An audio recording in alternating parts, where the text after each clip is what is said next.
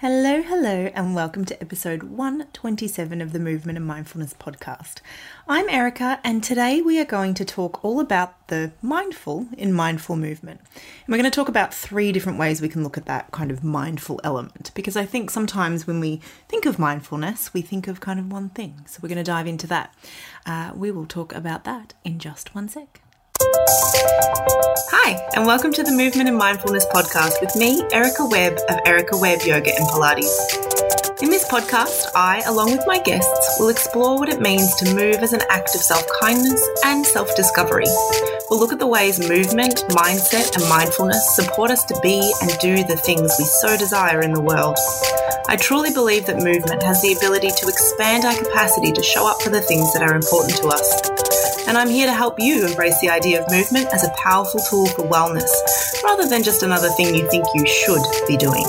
I'm thrilled you're here. Let's do this. So, as I said, episode 127. So happy to have you here with me. And I actually wanted to start today by saying a big thank you, actually, because I've had a couple of people um, reach out in the last little while just letting me know that they listen to the podcast, and I cannot tell you how much I appreciate that. Um, it's really funny having, you know, everything kind of in this con- context of being like me just talking out into the world. Um, and so it is lovely, lovely, lovely to hear from you and to know that, you know, you are listening, that it's helpful, um, and to know something about you too, because I can see that people are listening. I can see the download numbers, but I have no idea who anyone is. And so um, if you're listening and you're thinking, oh, you know, I have nothing to say, I don't know why I'd reach out, um, just to say hello and to let me know you listen would um, be amazing. I am truly beyond grateful for everybody who listens, for everybody who, um, you know, supports me to do this by tuning in. Um, so thank you. And I would love to hear from you. Um, so let's dive into today's episode. We're talking about the mindful in mindful movement. Um, I've talked, I think, before about how I don't very often call myself a yoga teacher, but it is probably the most um, succinct way to talk about what I do. The way that I actually think about what I do is more of more being a mindful movement coach.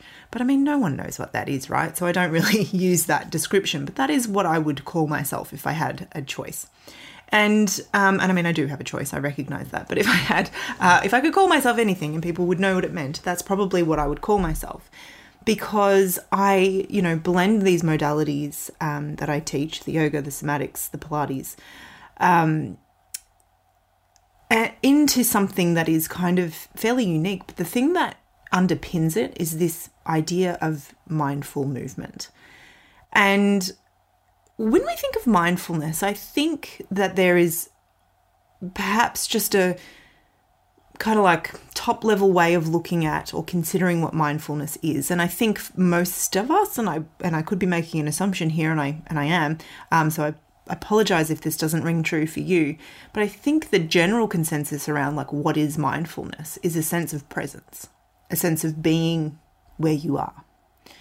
And that is absolutely true but the topic of this this podcast episode is going to be looking at it in three different ways because that idea of being present, that idea of being mindful can be very kind of like top level, high level idea, but we can pull it you know apart a little bit and get in a little bit deeper and think about this from a few different perspectives which i think is really helpful. Because sometimes what i've experienced for myself and what i what i love to support my clients to do as well is to kind of see things from a slightly different angle and to to I guess kind of like peel our assumptions away or peel our um, kind of most external layer of understanding and kind of keep pulling it back and thinking, what else? What else? What else could I see? What else could I look at? Um, so we're going to do a little bit of that today. So let's talk about the mindful in mindful movement. I think the if we sort of think about the the most obvious part of this from a movement perspective is a present being present with what we actually are experiencing. And that sounds really simple. But is it? Really? I don't think it always is. I think there's lots of reasons why we wouldn't want to be present with ourselves. Um, these last couple of years have been a really good example. I saw one of my one of my good friends posted earlier um, on social media about how she hasn't read any fiction books for a really long time because the level of attention and immersion required to sort of do that with with enjoyment for her wasn't available over the last couple of years because of that sort of hyper um, alertness around the news feed and you know kind of just that that um, reaction that we can have to big things going on in our world. And so she posted today about how she's um, read a book over the last couple of days because she's finally found that she's got that level of attention um, and immersion that that requires. And I totally related to that because I also haven't picked up a fiction book for a couple of years, which is very unusual for me. If you've ever seen a photo of my um, any kind of pictures from inside my home, you'll know that I've got like a big um, set of bookshelves in my study where I'm recording this. I've got books everywhere. I love books so much. Um, I've still been reading, but it's been like non-fiction stuff that I can dip in and out of and I haven't had the attention span for fiction. And I think this is really similar to sometimes the way that we can be with our body and with ourselves and with our movement is we're we're too you know there's too many other things happening. There's or, or maybe what's there for us to witness or there for us to feel or there for us to notice is uncomfortable right? If we've had a level of um, pain or tension or even any kind of trauma that involved our body, sometimes sitting with our physical self and noticing how we feel can be hard, it can be really confronting. And so there is that um, level, I suppose, of mindfulness being what what is it that I'm feeling? What is it that I'm noticing? But also, I think with that and this is still going I'm going to still make this number one because I've got two other things to talk about. But within that idea, also an understanding of like, what am I willing to be with right now? Because I think sometimes we can only go surface level with ourselves. Sometimes that is all we have capacity for. And I think that that is okay. I, you know, it could be just the simple noticing, okay, I feel my bottom right now sitting on a chair. I notice that the chair feels warm. I notice that, um, you know, I can feel sort of the softness of my sleeve as I wave my arm around because I'm a bit of a hand talker. And I can feel the way that's rubbing against my skin. So these are sort of more surface level things that we might notice that are still really valuable. It, it still connects us with now. It still brings us to this sort of presence of what is happening in this moment. And we could decide that that's enough right? That might be enough. That might be what we need today. Or there could be that level, that additional level of kind of like nuance of um, depth of what do I notice in terms of where am I holding tension? What do I notice in terms of, you know, how does my um, left side feel relative to my right side? How do I feel from an energetic point of view? Do I feel like I've got enough energy to go run a marathon? Do I feel like I literally just want to crawl back into bed? And we can kind of keep going, right? Like we can go as deep as we like or we can stay as surface level as we like. And I guess with this first point, what I what I really want to kind of make um, what I want to open the door for, I suppose, for you to consider is that you get to choose. And I think that part of the mindfulness of deciding, you know, or, or, part of the mindfulness of being present to how we feel is that sort of next level of also understanding how do I feel about how, I, how I feel, you know, like a bit meta here. How do I feel about how I feel? Because if we are feeling, um, there are some days where, you know, I don't want to, I don't want to dive in to my emotional stuff. I don't. I don't have the capacity to sit with it. And there's other days where I feel like that's okay.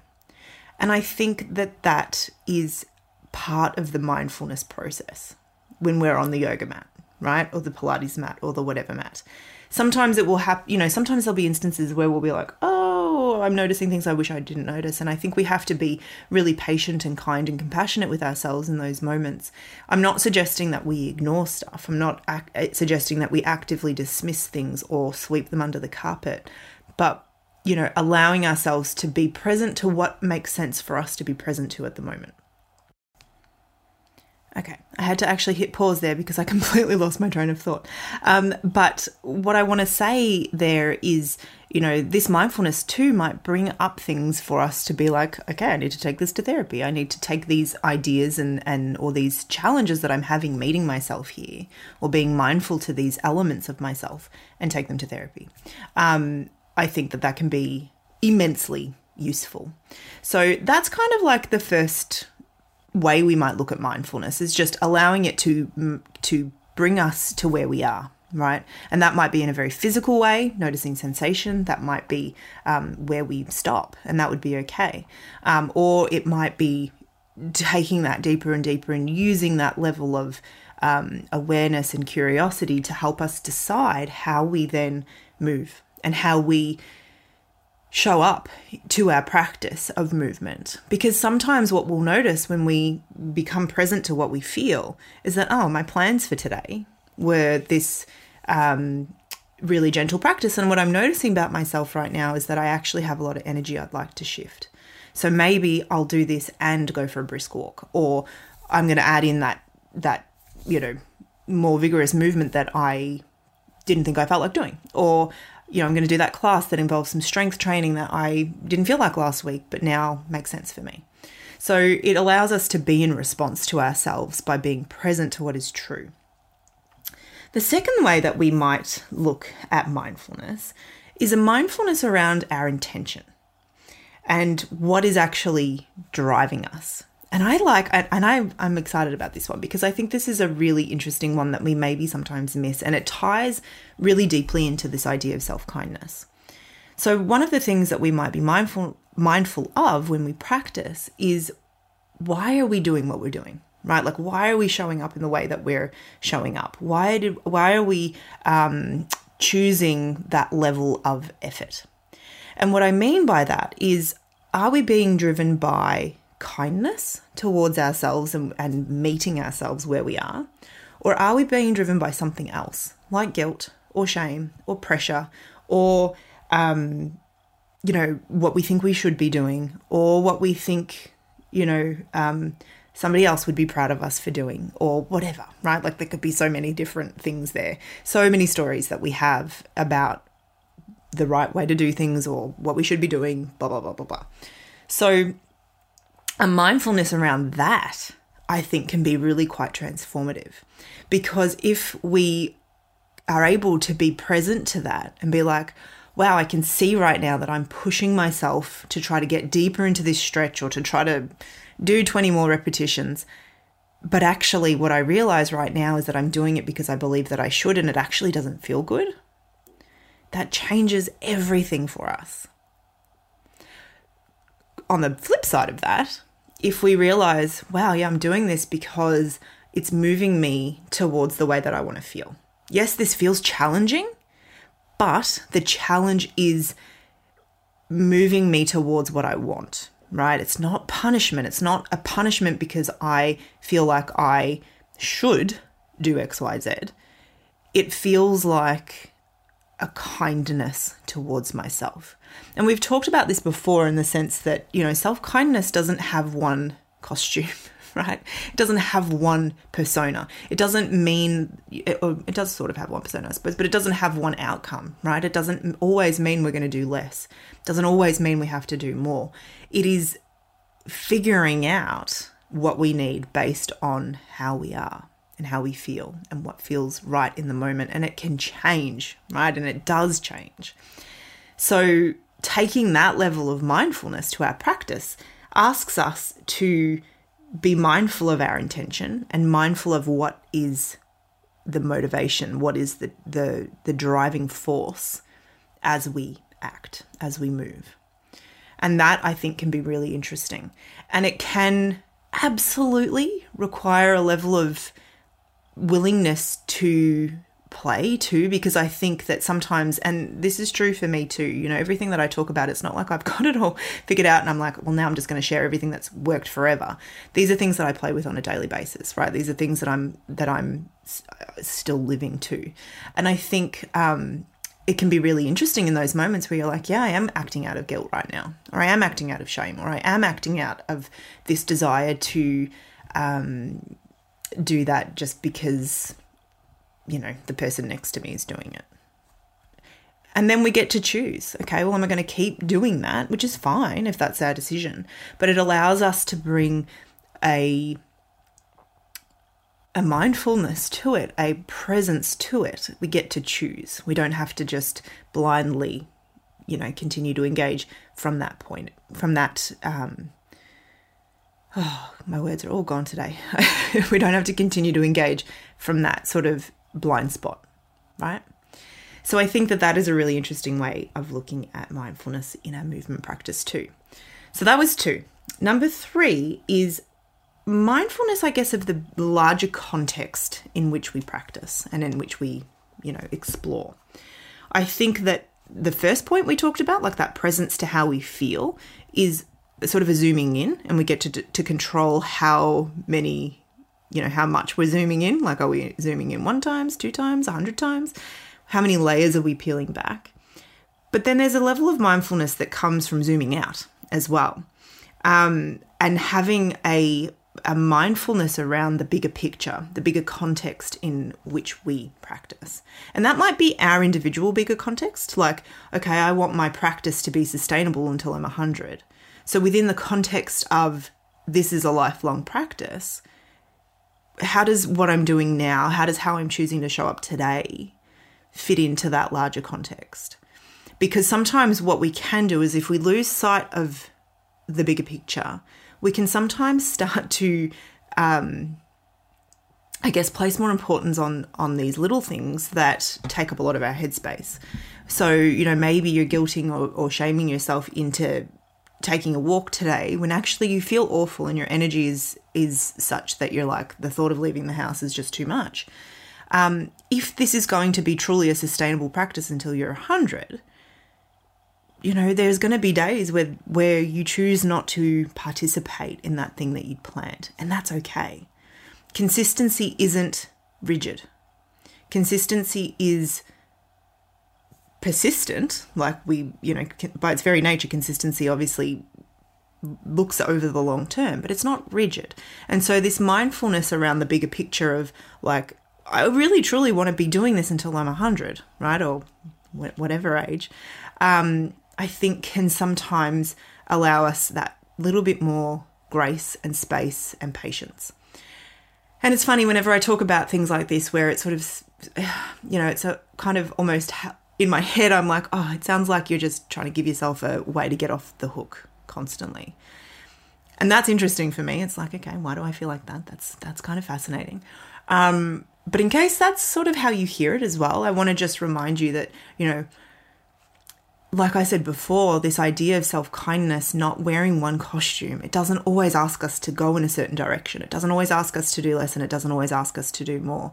Sometimes the self kind thing is going to be showing up in a way that we've never shown up before, with a consistency that we haven't shown before. That isn't necessarily going to feel easy, right? But it's still kind. And then there's going to be other days where it's like, do not push yourself to go out for that walk or to get on your mat and do that thing because it is just not going to, to, to meet you today. What would, right? So there's no like one way to look at this. It's got to, it's got to come with the nuance and, um, it doesn't make for as good a like clarity of thought process here as I speak, um, but I think it's worth mentioning because sometimes, you know, maybe we think, oh gosh, it just sounds like we're always trying to find ways to get ourselves off the hook, or we're always trying to push ourselves and never give ourselves a break. Sometimes it's going to be one or the other, but it always comes from a place of kindness. And so some of those words are too harsh, even the way that I was just talking about it then. So, you know, that zooming out, and I think the zooming out can also be a zooming out uh, within sort of think, taking into consideration the culture in which we're all immersed um, which will be different depending on where we live. And so, you know, this idea of push, this idea of um, being in a place where we are sort of feeling guilted and shamed into movement or exercise, that is not just a product of you, right? That is a product of our conditioning, that is a product of the world that we exist in. And so I think sometimes also having a mindfulness around that bigger context can be really helpful because we can look at it and we can go, oh, yeah, I've actually been conditioned to believe that I have to punish myself for my exercise program to be worth it. Do I want to buy into that? Hmm. No. And so it takes a little bit of the the self um, shame, I think, out of it. A little bit of that because we because we're like, okay, I've been told, like if we'd been told, you know, the sky, no, the sky is grey. Or well, that sometimes it is grey. In Melbourne here, it's grey a lot. The sky is pink. We've been told for it. Sometimes pink too, isn't it? What's a colour that the sky would never be? Like green, orange? No, I can't even think. Oh my goodness. Anyway, let's just pretend brown. Somebody's told you for your whole life the sky is brown, the sky is brown, the sky is brown you are not the only person then, or you are not the only, like, if you go out there saying, well, the sky's brown, you're not going to be the sole reason why you have that false information, right? Because you've been told. You've grown up in a world where everybody told you that the sky is brown. So, what I'm trying to say here is that if you are feeling that sense of pressure, that sense of um, needing to force yourself to do things that you don't want to do, recognize that part of that is the conditioning that we have been exposed to. Right. So, this level of mindfulness kind of takes us off in a different direction, but this idea of zooming out to the bigger picture, I think, can help us then zoom back in and be like, okay, I'm present to what is true for me now. And I and I have a better ability and a greater capacity to put aside some of those bigger things that were never mine to hold, but are now my responsibility to start to unpick for myself and unpack. So I hope that's helpful. Let's go quickly over those three again. So, we talked about mindfulness as being a presence with ourselves and how we feel, mindfulness of our intention and like what is driving us, and then mindfulness that uh, asks us to sort of zoom out to our bigger picture and our sustainability picture as a someone who wants to move until they're old. Um, as well as that mindfulness of the bigger picture in which we have been conditioned and um, and exist. And I think that all of those just offer us, you know, a little bit of a different way of considering mindfulness and different places to to hang out, and different places to play, and different things to consider. And I think they all feed each other in a really interesting way as well. So I hope that that is helpful. I thought this would be a 10 minute episode, and we're creeping up to 23 minutes at this point, but I hope that that is um, some fun food for thought. I love picking these sorts of things apart and just sort of coming at them from different angles because I think it gives us more space to, you know, ask interesting questions that help us to see things from different perspectives and help us to see ourselves from different perspectives too and our practice and how movement fits in in the bigger picture for us as well. So I'll leave it at that. As I said in the um, beginning of this episode, though, you know, I would love to hear from you. I would absolutely love it. I saw a different post from a friend um, or someone that I follow over um, overseas who was talking about, you know, people feeling reluctant, I suppose, to engage with people who they don't actually know, but they consume their content. And I thought about this and I thought, oh, I hope you all know that I love hearing from you. Um, even if you have nothing to say, you know, like even if it's just literally, hello, I listen and thank you, that would be amazing. Um, but you know, if you feel like dropping me a line and, and telling me a little bit about yourself, I would love to hear from it, from, from you. I would love to hear it from you. Um, and if you have any requests for topics that we can dive into, things that you want to explore, even guests that you'd like to hear from, please do let me know. Um, you will find me over on Instagram. That's usually the best place to find me. I'm at Erica Webb Yoga over there, or you can send me an email, erica at ericawebbyoga.com.au. All right, until next week, keep being kind to yourself, and I will talk to you soon. Thanks so much for joining me for this episode of the Movement and Mindfulness podcast. I hope you loved it. And if you did, maybe share it with a friend who would love it too. And I'd also be so grateful if you'd take the time to subscribe, rate, and review the show. It makes such a difference to get that feedback. And if you're over on social media, why not come and find me? You'll find me at Erica Webb Yoga on both Instagram and Facebook. And over on my website, you'll find access to some free resources, including free classes that will help you to move well, feel well, and most importantly, move with kindness. Over there, you'll also find more information about joining me inside the Mindful Movement Virtual Studio, which is my home of kind movement, yoga, Pilates, and somatics to help you move well, feel well, and all with kindness. Until next time, I hope you're having a great day. I'll talk to you again soon.